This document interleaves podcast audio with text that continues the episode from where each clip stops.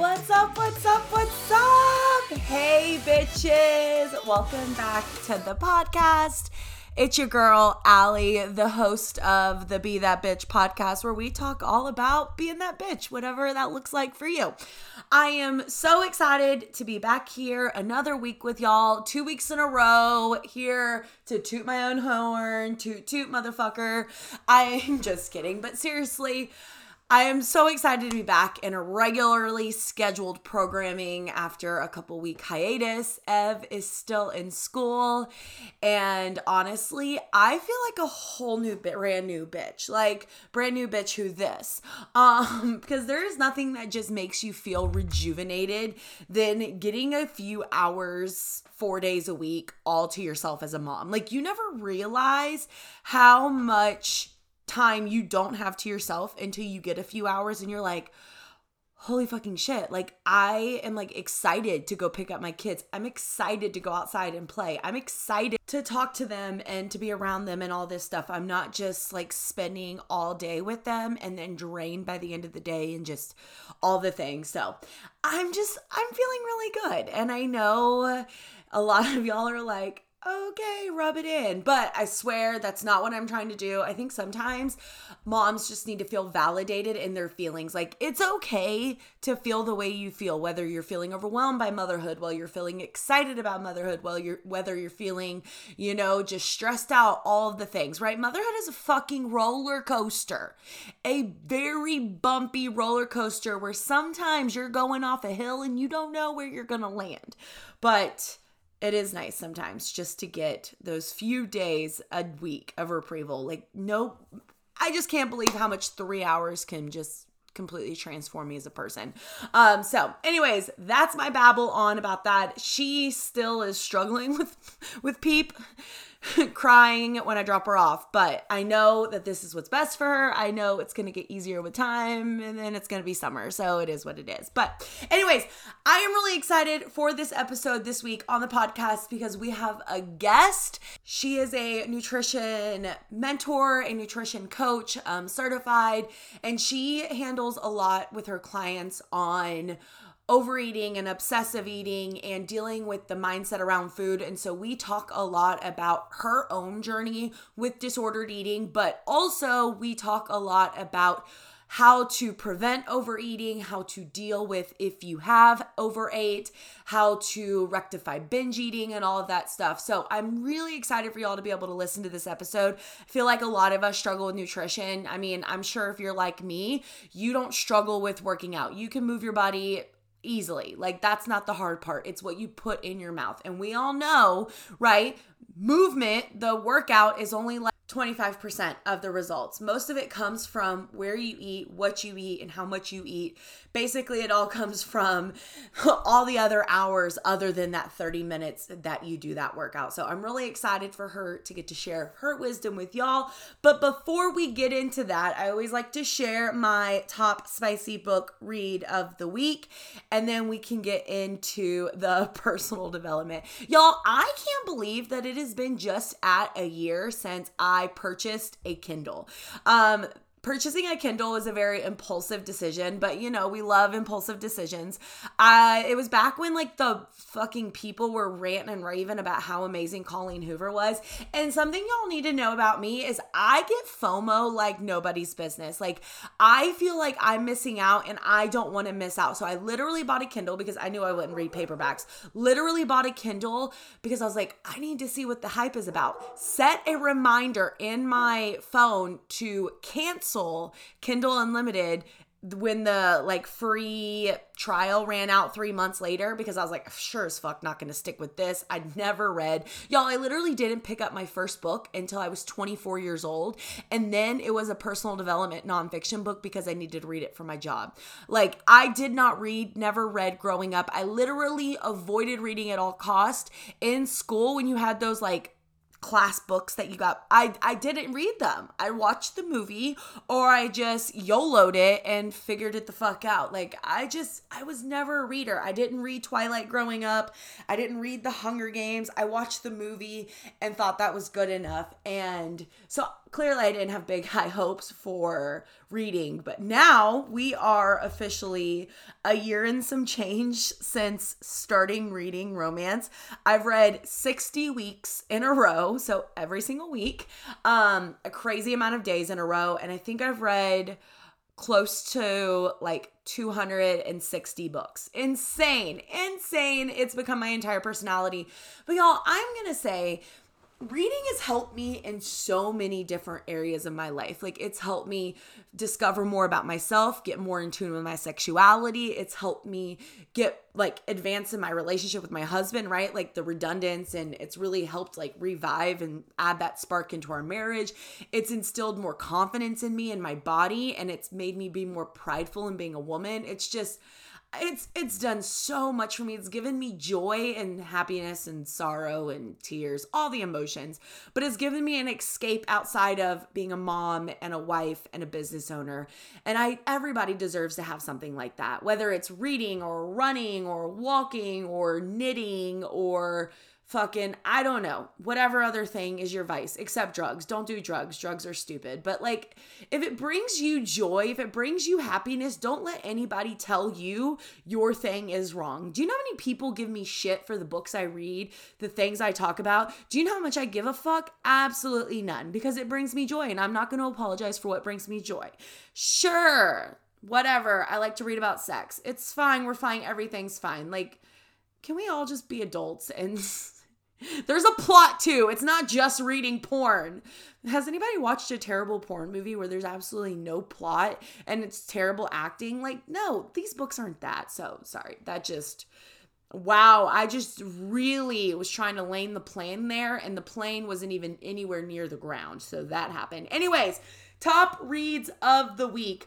Honestly, I have been reading the Hades um series. It's a reverse harem, dark romance series following Hades and her three men, Cass, Zed, and Lucas. And I'm not a fan. Y'all, I have wanted to DNF this so many fucking times. It's not even funny. I but I can't because Tate James is the queen of adding plots in there that you don't feel okay with like breaking up with, even if you're not in love with the book. Like, I really feel like it did not need to be a four book series. It really could have done with a duet with two 500 page books and been perfectly fine. There was a lot of fluff, a lot of unnecessary information. Um, and then the last book, I switched completely to audio because I wasn't about to read 700 plus pages of that shit again. Um, but there was good twist, there was good turns, great plot. So if you're like a hoe for a good plot, then this series could be for you. Now, I also listened to um, a box set. So a box set is something you can get from like Audible where it it comes with four, three, two, however many books for the price of one credit. So this was The Duets by Meghan Quinn, and it included The Upside of Falling, The Downside of Love, and then it also included The Left Side of Perfect and The Right Side of Forever. Y'all, please just use your audible credit. It, i know credits you get one and that's it. I personally don't use credits but i know how much you cherish them. I bought this whenever audible was having a huge sale and it took me six months to listen to it and i have no fucking idea why. It was literal perfection. It will tear your soul out. It leaves you suspenseful. It leaves you guessing. It gave me so much fucking anxiety. It's a military romance type books. Um and they're just angsty and emotional and roller coaster and oh my god i love them so freaking much. And you will get complete closure after the fourth by the end of the fourth book. But let me tell you the first three books will never give you closure even if the first two books are about a different couple than the second two books. Like you don't get closure until the fourth book.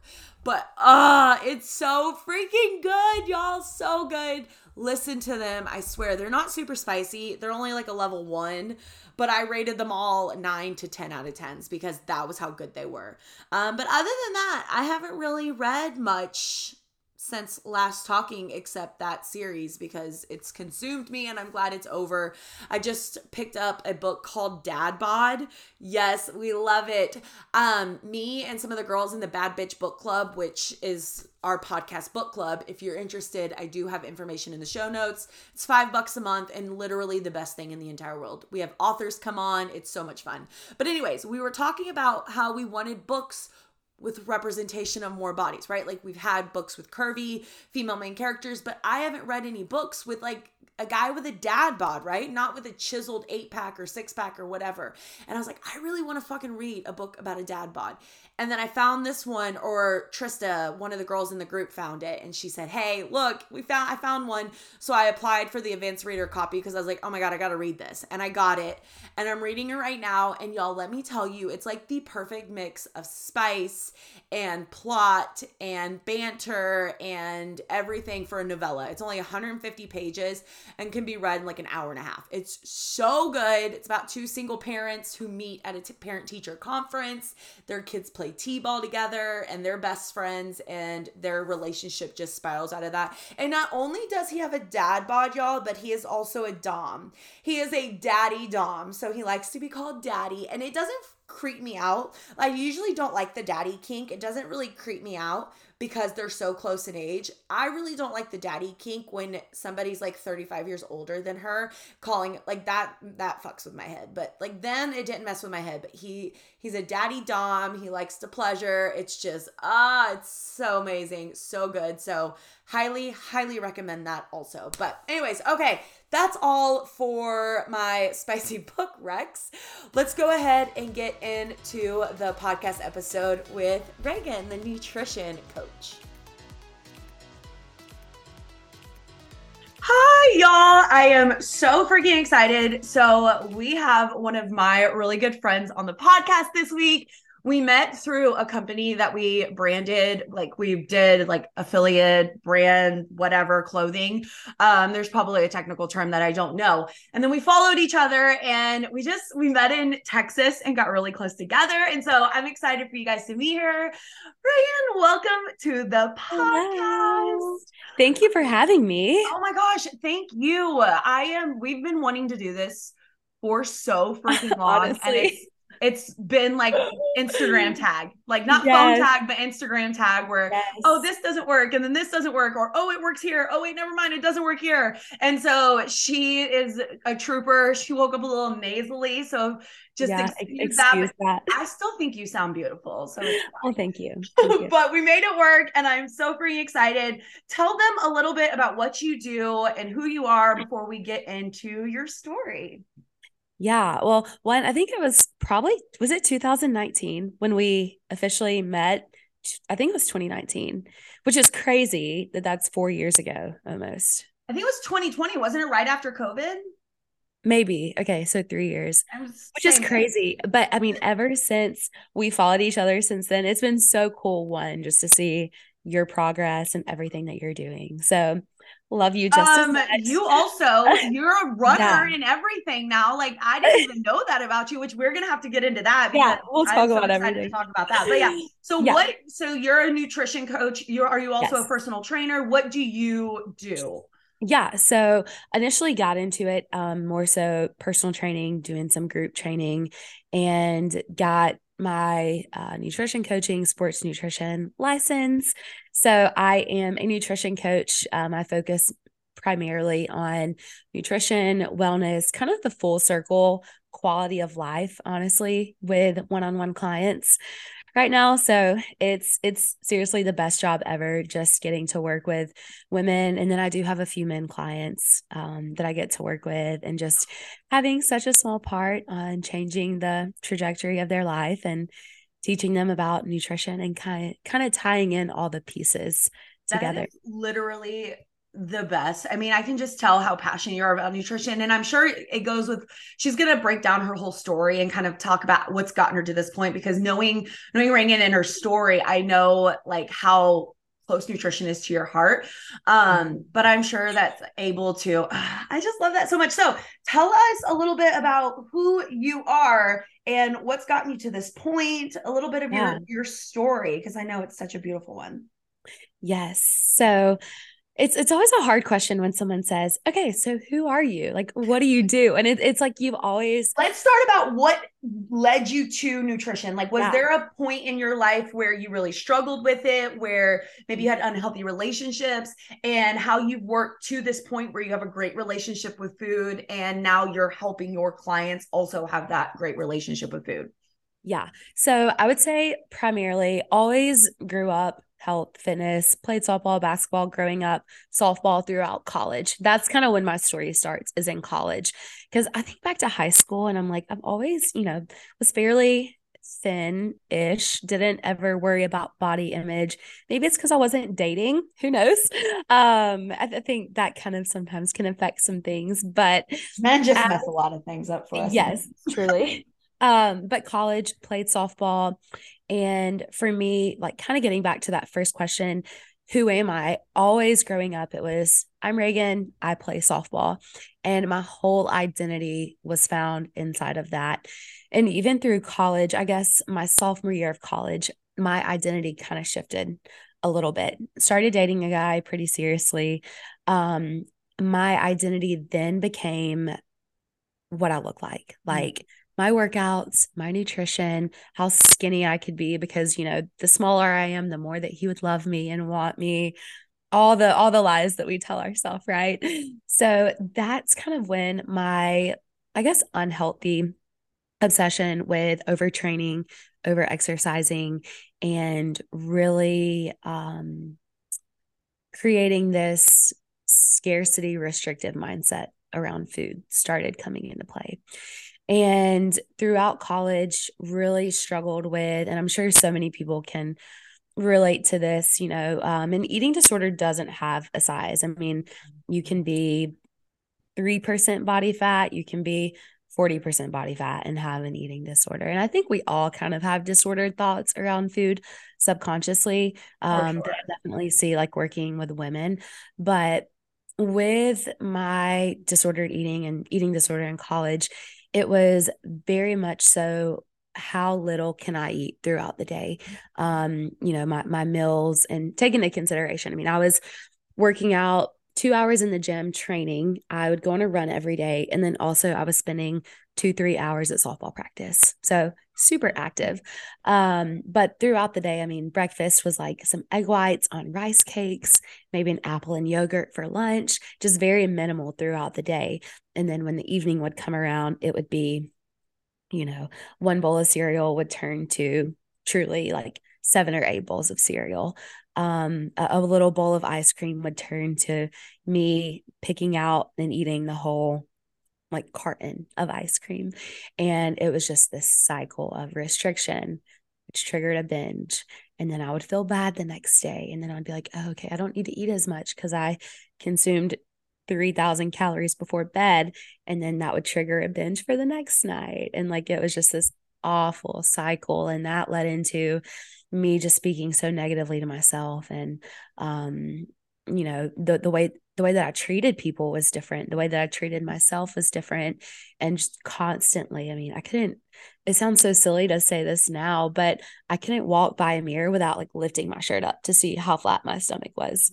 Mm-hmm. Um, and just constantly body checking, progress pictures, like unhealthy amount of times daily. We don't realize that like the way we feel about ourselves can be projected onto how we feel about others too and how we treat others and how we perceive others because if we're feeling negatively within ourselves it's almost like we carry this dark cloud over our head and anytime we go into the vicinity of anybody else we just bring this cloud and we yeah. want them to have a little bit of that darkness too because it's almost just like a unhealthy coping mechanism like if i'm feeling like shit about myself well you know i don't know how to really treat people great right now because i'm just in this negative headspace and it's really freaking hard to pull ourselves out of that and then just yes. the cycle of the cycle of restriction and binging. And that's something i tell my clients all the time. I'm like the more you restrict the more that you you know cut your calories lower lower lower the more that it's going to trigger a binge because your body is literally going to be telling you dude i'm starving. Like i am hungry. And then you lose all the cues.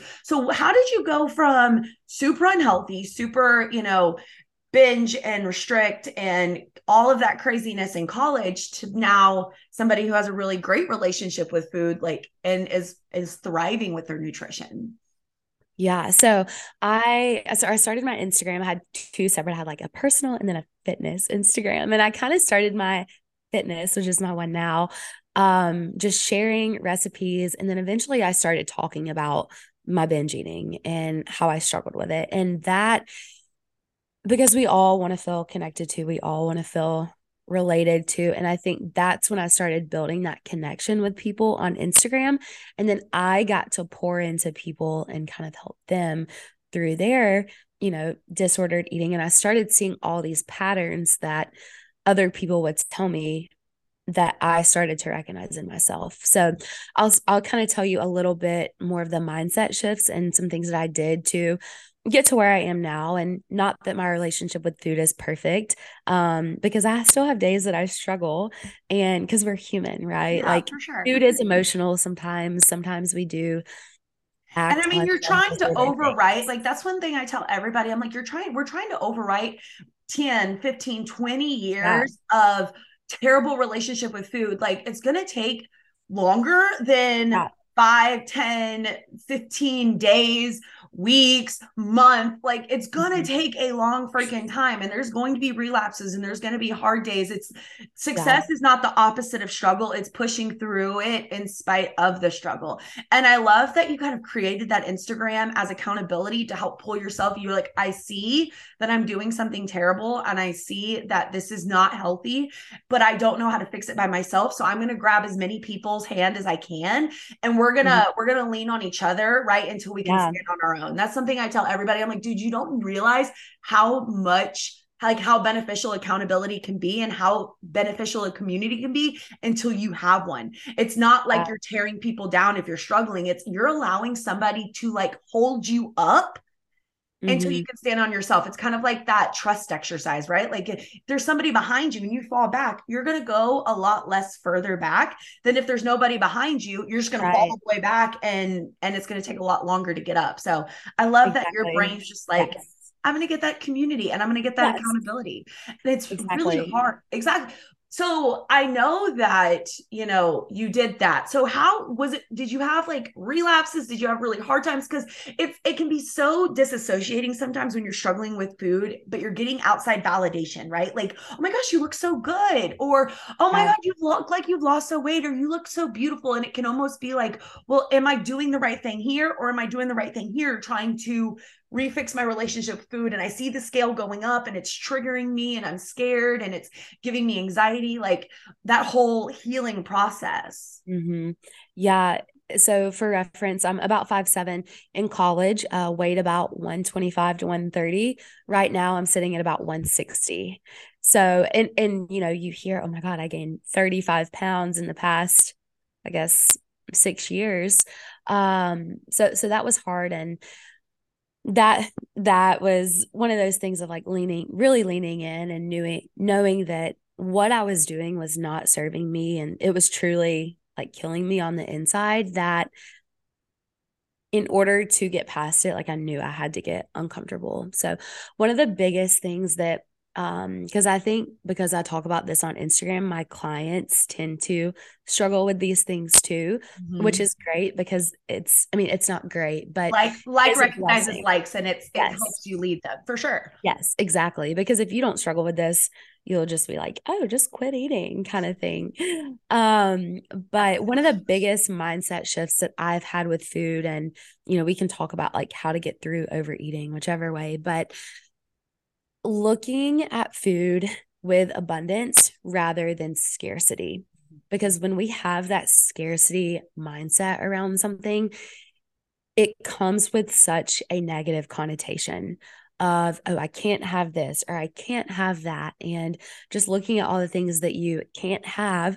And, you know, you think about something, the more that you can't have something, the more that you want it.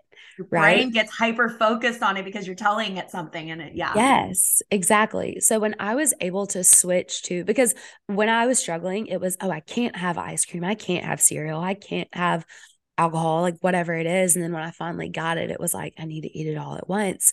So now truly switching to this abundance mindset with food that there's no foods off limits. I can have whatever food that I want and look at all this food that I can and am allowing myself to have. Because when I allow myself and when you allow yourself to have these things, a lot of times, you know, you may get to it and you may not even want it, or that's when you're truly able to have a bowl of cereal and then be done, right? And not have like six or seven.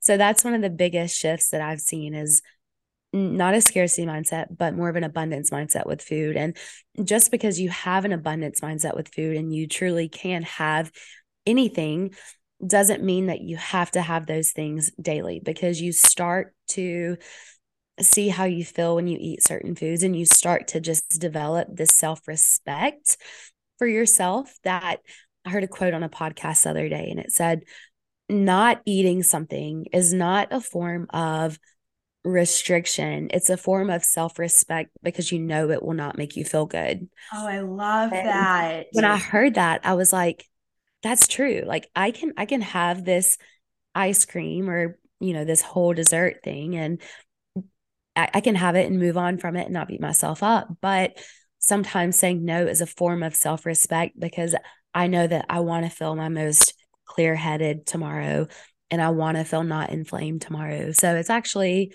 you know, I'm going to pass on that because I want to, I respect myself in this moment kind of thing. So that was kind of a cool quote that I was like, that is a good way to put it. That is an amazing quote. I call it worth it foods and not worth it foods. So, like, we all have foods that are worth it to us. And so, before you eat something, like before you go out, so like, say your family is wanting McDonald's for supper because it's easy, it's quick, the kids, whatever. I ask myself, is like, is this something that's worth it to me? Like, is it worth it to me to eat it knowing how I'm going to feel?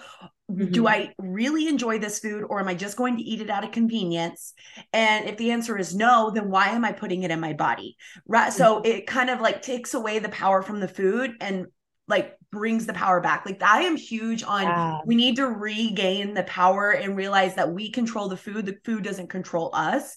And so I love that mindset of just like you saying no to a food is not meaning that you can't have it. It's meaning that you realize that it's just not going to make you feel great or you know, you you have whatever the next day or something. You have self-respect for yourself. And I love that because it takes away the power of the food and puts the food back in your hand. But you have to have the proper mindset for that too. You can say it, but then in your mind, if you're thinking, well, the scale is going to be up tomorrow or something, it can be kind of double sided. Right. that. So how do you refrain from overeating? So now you have this abundance mindset right? Which it sounds fantastic. It sounds amazing. But from somebody who had a binge eating disorder somebody who binge ate and restricted constantly how do you keep yourself now that you yes okay no foods off limits all of this stuff how do you keep yourself from that teetering that line of i'm enjoying this and i'm and i'm going to have it whatever because I can. And now I'm overeating it because I feel like there's a fine line there that somebody who's believing there's an abundance mindset can mm-hmm. find themselves on the other side of that line without some self reflection. Yeah. yeah. I think a lot of it does come down to, again, that self respect aspect of it. But I will say overeating a lot of times has nothing to do with the food, truly. Um, every time that you binge or every time that you overeat, there is a trigger and there is something that is consistent in every single episode. So that's the goal that with clients I am working Can you on. give some examples of that? So yeah. So um and and this is something you know when you overeat or maybe when you binge it's really tough to look back on it because you just want to be like okay it didn't happen and you know get rid of it because there there is some shame sometimes that i found that comes with it with me. Um but you have to make yourself get uncomfortable and look back at the situation. So a few questions that i'll ask myself and have clients ask themselves is you know how what was i so what was I thinking? Who was I around? Where was I? What was I doing? And, you know, maybe like six hours before, two hours before, 30 minutes before. And like I said, there's something consistent in every single episode. So a lot of times, you know, maybe for me, it was that slight restriction in the morning of I really wanted a bagel, but I decided to do rice cakes instead because they were lower calories that one slight restriction could have triggered my binge. So for me, it's super important to be aware throughout the day that I'm not subconsciously restricting. Now, there are certain times that if you have macronutrient goals or, you know, whatever, that like you may have to restrict some things, but I think it's your underlying motive behind the restriction. Yes. See, that's something I, you, you know, I'm a walking contradiction. I just, I believe in, you know, like balance. I believe in sustainability, but I also believe that you can challenge yourself and restrict for mm. a period of time to prove something to yourself whether it's you're wanting to go for a big fitness goal or you're training for a big run or you're wanting to do this challenge to see if you can get mentally tougher because I've done 75 yeah. hard a couple times right? And people all the time ask me like how can you believe in sustainability and abundance mindset or you know like lifestyle but then also do something that's so restrictive? And i say it's all about the motive behind it. If you're doing yes. it to lose weight it's going to be a very unhealthy thing yes. for you. But if you're doing it to gain mental clarity, mental strength, you know, physical fitness, you're doing it to discover another layer of yourself, like it's all about, and I love that you put that, it's all about the motive behind the restriction and that we're not yeah. doing it frequently because i feel like right. that also like if you're trying to live life as a 75 hard that's going to mm-hmm. end very very badly for you right so yeah every every time i would restrict it was I can't eat this because I'm, I'm fat or I need to lose weight, right? So that was the that was the motive behind that. Um, another example of a common trigger maybe could be you're around certain people.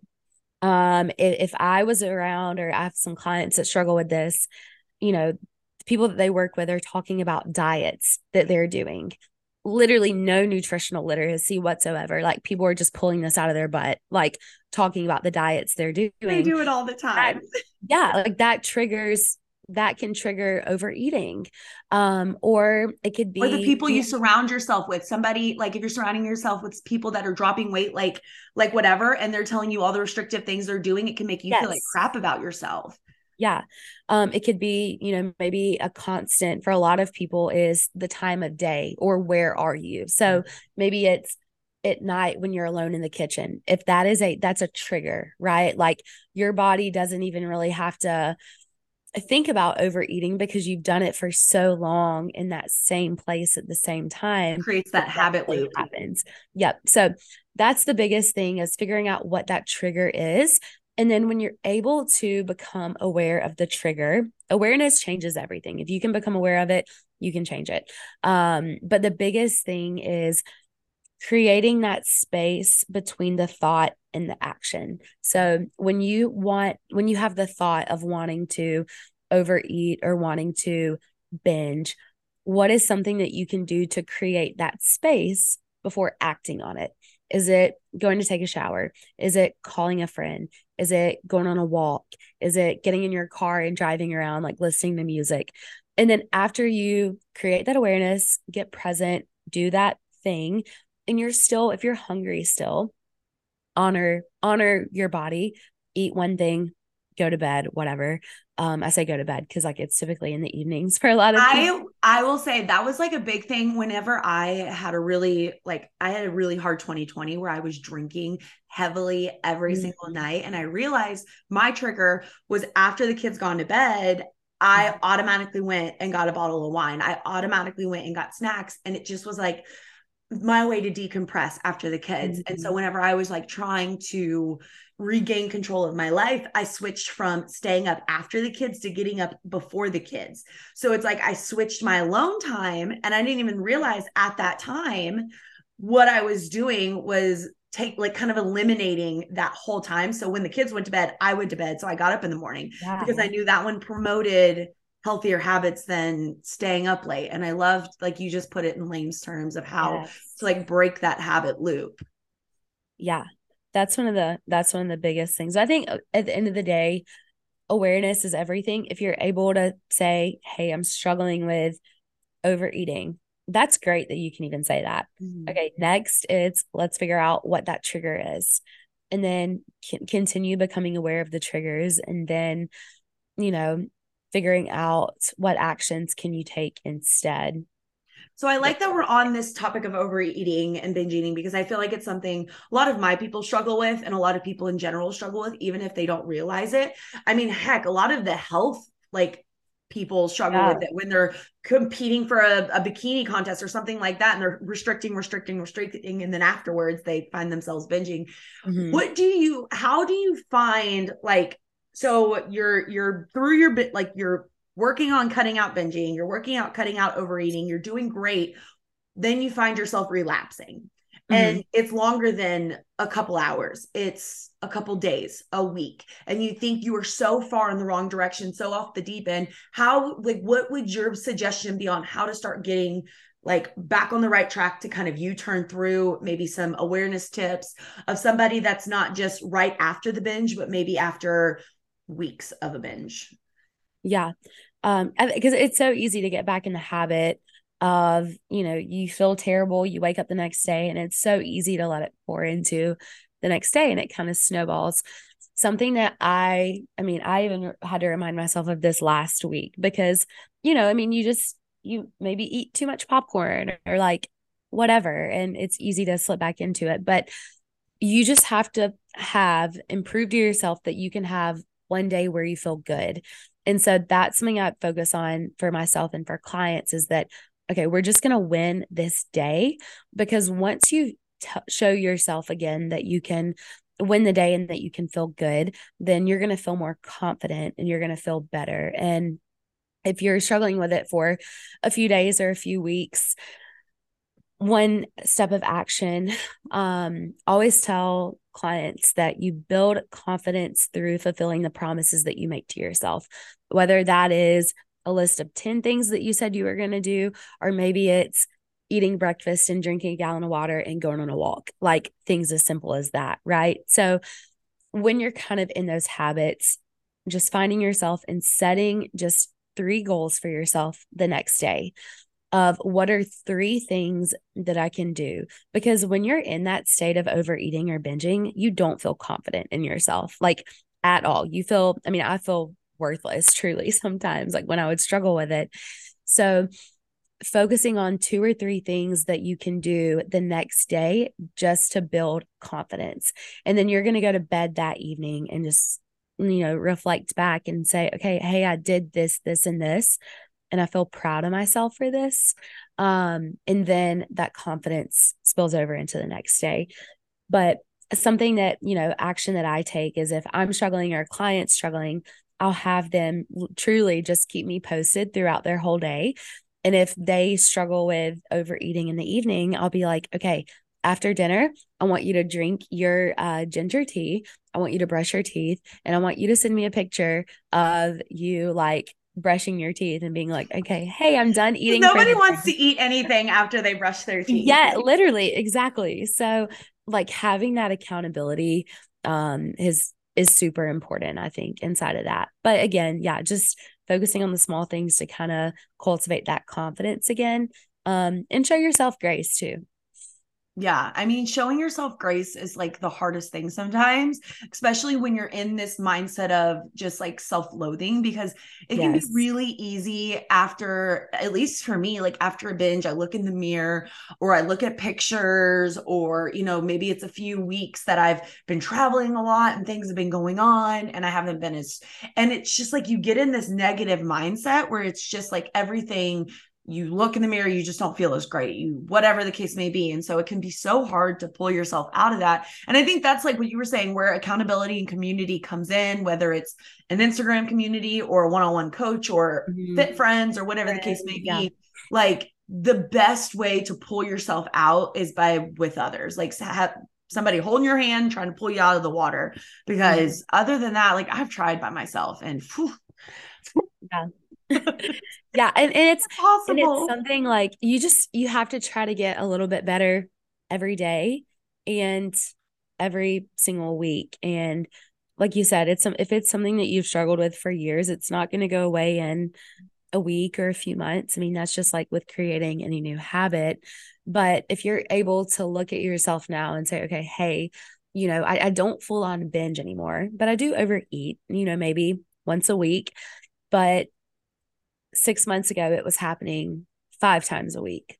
like that's a win um for it not to happen collect all those little wins. Yeah so that's that's the biggest thing is that you know show yourself grace but awareness is so huge. And when you're able to just sit with your emotions and figure out why the heck this is happening because it's it's so much deeper than food right? Like a bowl of cereal can only taste good so many times like before you're just mindlessly eating it.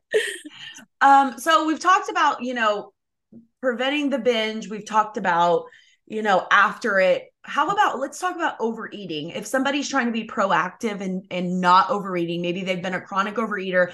I eat like faster than the speed of light. Like i mm-hmm. literally because I'm a mom, I know there's only like 0.03 seconds before my kids start losing their shit before I can like eat. So I eat really fast and it's really easy for somebody like me that eats fast to overeat. Do you have some preventative measures that you give your clients to help them try to be aware and not overeat?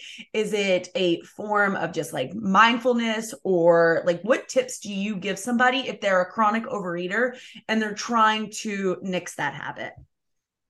Yeah, that's a really good question. I think a lot of people struggle with that too. Um, the first thing, like I said, it comes back to that awareness and finding that trigger. Um, so for you, you know, that could be, you know, if I'm in a hurry to eat, then I'm more than likely to overeat, kind of thing. Mm-hmm. Um, eating hygiene is so important. And that is something eating that hygiene, what in the same heck? yeah, eating hygiene. Um, it's something that you have to be intentional about daily. So, a few things to kind of work on that. And again, it does come back to mindfulness.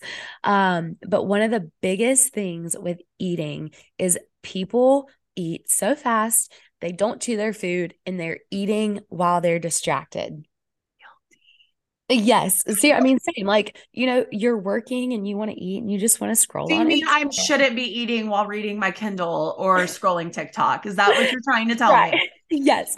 So, and, and it's not even like, you know, watching TV and eating is bad, but the, I think, you know, the thing that we're seeing in every conversation is the distracted eating takes you out of the present and keeps you from being mindful, which keeps you from chewing your food, which keeps your gut motility from being optimized. So, our food, and this is something that you can practice today and that I have to think about every time. I mean, literally, chew your food to applesauce consistency, which is crazy to think about. But like when we chew our food, I heard something and it was like, chew your smoothies and or chew your liquids and drink your solids or something. Like what? yeah like we should be chewing our food to applesauce consistency. Um one that helps us slow down our eating and help our stomach get full and it actually helps our body break down our food as well um and helps well, yeah we're doing most of the work for it. Yeah exactly. Um because when we overeat, not only is it like such a mental thing of not making us feel great, um, but it's also a huge physiological side of things too. Like our gut is going to be all over the place when we're overeating because when we're overeating a bag of cookies or popcorn or whatever it may be, we're not chewing our food. Like we're just mindlessly stuffing it in our face. And that's keeping our gut from being properly functioning too. So that's one of the biggest things. And I think it all comes back to that mindfulness and comes back to that awareness and actually like being present and slowing down. Yeah. And I think a lot of the times, at least for me, I always like to remind myself that I can come back for seconds. So I'm like, yeah. I'm plate clean plate club. Like I don't stop until my plate's clean because my mama taught me that when I was young. And it's just like ingrained in my brain that food costs too much and we ain't wasting it. So something that like really helped me is reminding myself like I can come back for seconds. Like, let me start with a smaller portion. And then because I am a chronic overeater and it's hard mentally for me to remember not to, especially in the moment, because I am very unaware, I like, I, I make sure even after I eat, like, wait 15 minutes and then I'll go get another thing or wait 10 minutes and then I'll go get more if I'm still hungry.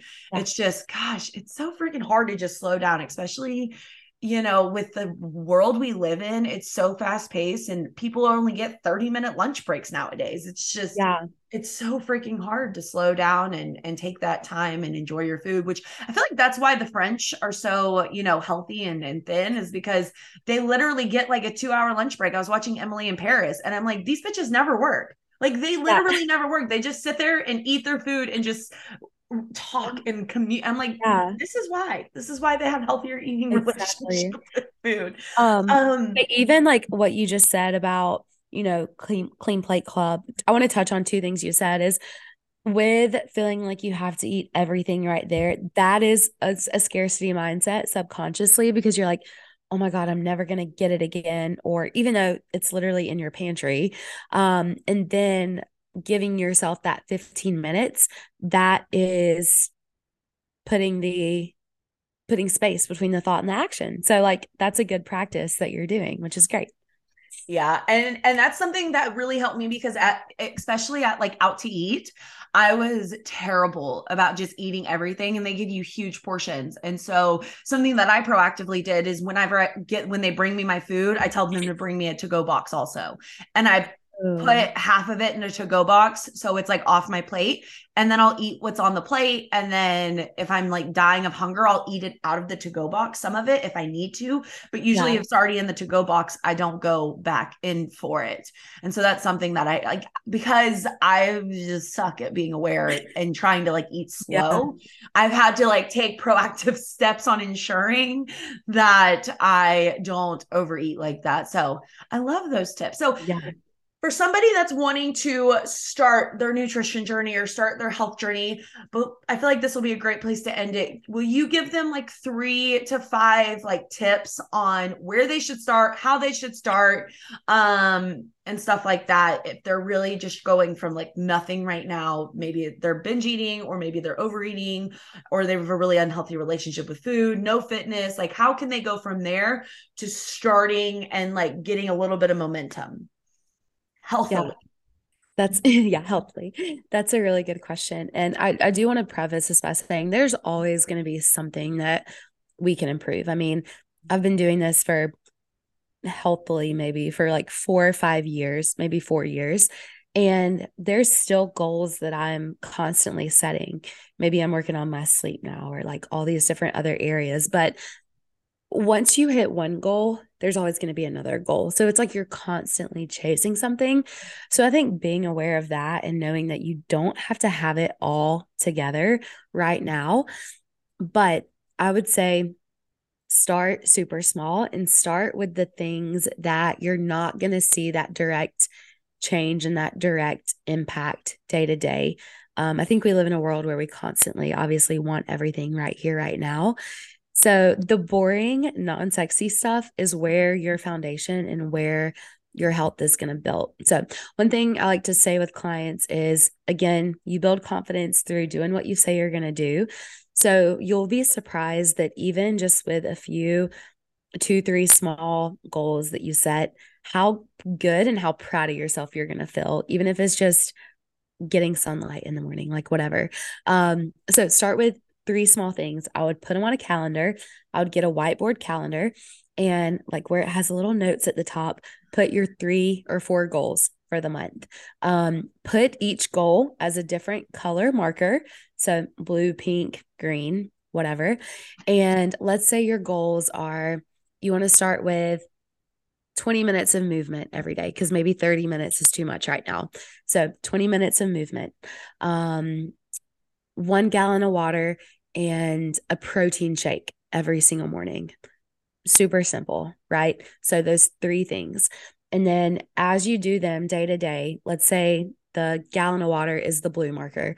If you do it, you're going to put a blue check on the date on the calendar. And then you're going to put a green check for the whichever other one it is. And then you're going to put a red check for the other one.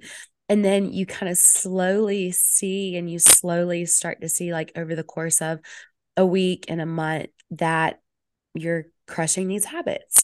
And then maybe if you do those consistently for two weeks, maybe you add in one more habit and then you add a different color marker and like you check that off. But I would start with the smallest things. And that's exactly how I start with clients. I'm like, the first week, the first two weeks, you're going to look at me and say, this is all that we're doing. And I'm saying, yeah, but you'll, you'll be surprised at how much more proud and how much confidence is cultivated inside of just having a protein shake every morning and, and then build off of let's that. preface this to say it will feel very uncomfortable because our brain is literally tr- like our brain is like triggered to say oh i'm trying to focus on my healthy habits now i need to do it all at once mm-hmm. so that's something i tell my clients all the time because i take that same approach the slow and steady approach habit stacking i'm like it's going to feel very uncomfortable you're going to feel like you want to start changing your nutrition and changing this and, and modifying this and all of these things. Like don't do that. Literally just eat the exact same way you're eating. Literally just do those things except for those three things that you chose. And it's going to feel uncomfortable but you're going to realize that it gives you more brain power to focus on those those things that you're wanting to focus on and you're not having to focus those other places. So i love that. Yes is there any other exactly. tips that you would give the beginner in their nutrition journey honestly i would i mean it, it, you hear all the time but like start small um, and celebrate the small wins. And again, I think follow reputable people that know what they're talking about and that are educated and that you see are continuing to educate themselves and unfollow or mute people that maybe trigger unhealthy habits or that make you feel like you're not doing enough. Mm, yes. No, but we do we don't realize the power that social media has on us. If somebody you're going to their page and they're making you feel like a failure, you don't need to go to their page. Like if you're going to page and they're trying to shove the latest like like trim coffee down your throat, you don't need to be at their page. Like y'all at the end of the day nutrition is simple it's not easy it's but it's it's simple and i think that's something we always forget like just because it's simple doesn't mean it's easy. Like we all know what we need to do. Like I always tell my people, I'm like, you know what you need to do. You mm-hmm. know you need to be eating less of the bullshit and more of the nutrition foods. Like you know this. Yeah. I don't need to tell you this, but let's unpack why you're struggling on connecting it in your head. Because I feel like nutrition is like 10% what you eat and 90% how you think about what you eat. Like yep. if you think if you fix what's in here, it's gonna fix everything else. Mm-hmm. So, yeah, uh, the last point to wrap up is eat God made food, not man made food. Yes. Simple. If God made it, stop stressing it. Like, y'all, yes. ain't nobody got a shit relationship with food because they ate an entire banana. Like, I yeah. just, please, for God's sake, just please. Yeah, that is it. just, just please. Mic drop. I feel like that's where we need to end it. Um, okay, well, thank you so much for joining us on the podcast this week. Please, please let them know where they can find you and potentially work with you if they're interested in that. Yeah, my um, and you can link it in the description too. But my Instagram is Reagan in Davis one, and um, I am currently taking a few clients right now, so we can always connect via Instagram and yeah, hopefully awesome. you find some goodies on there. Well, thank you so much for coming on the podcast this week. Uh, it was amazing. I'm just, I love being able to talk with people whose passions are different than me because like nutrition is not a huge passion of mine fitness is more mine so it's yeah. like nice to be able to talk to people that have different passions and get just knowledge and stuff like that so anyways thank you so much y'all thank you for listening in this week and we will catch you next time See ya.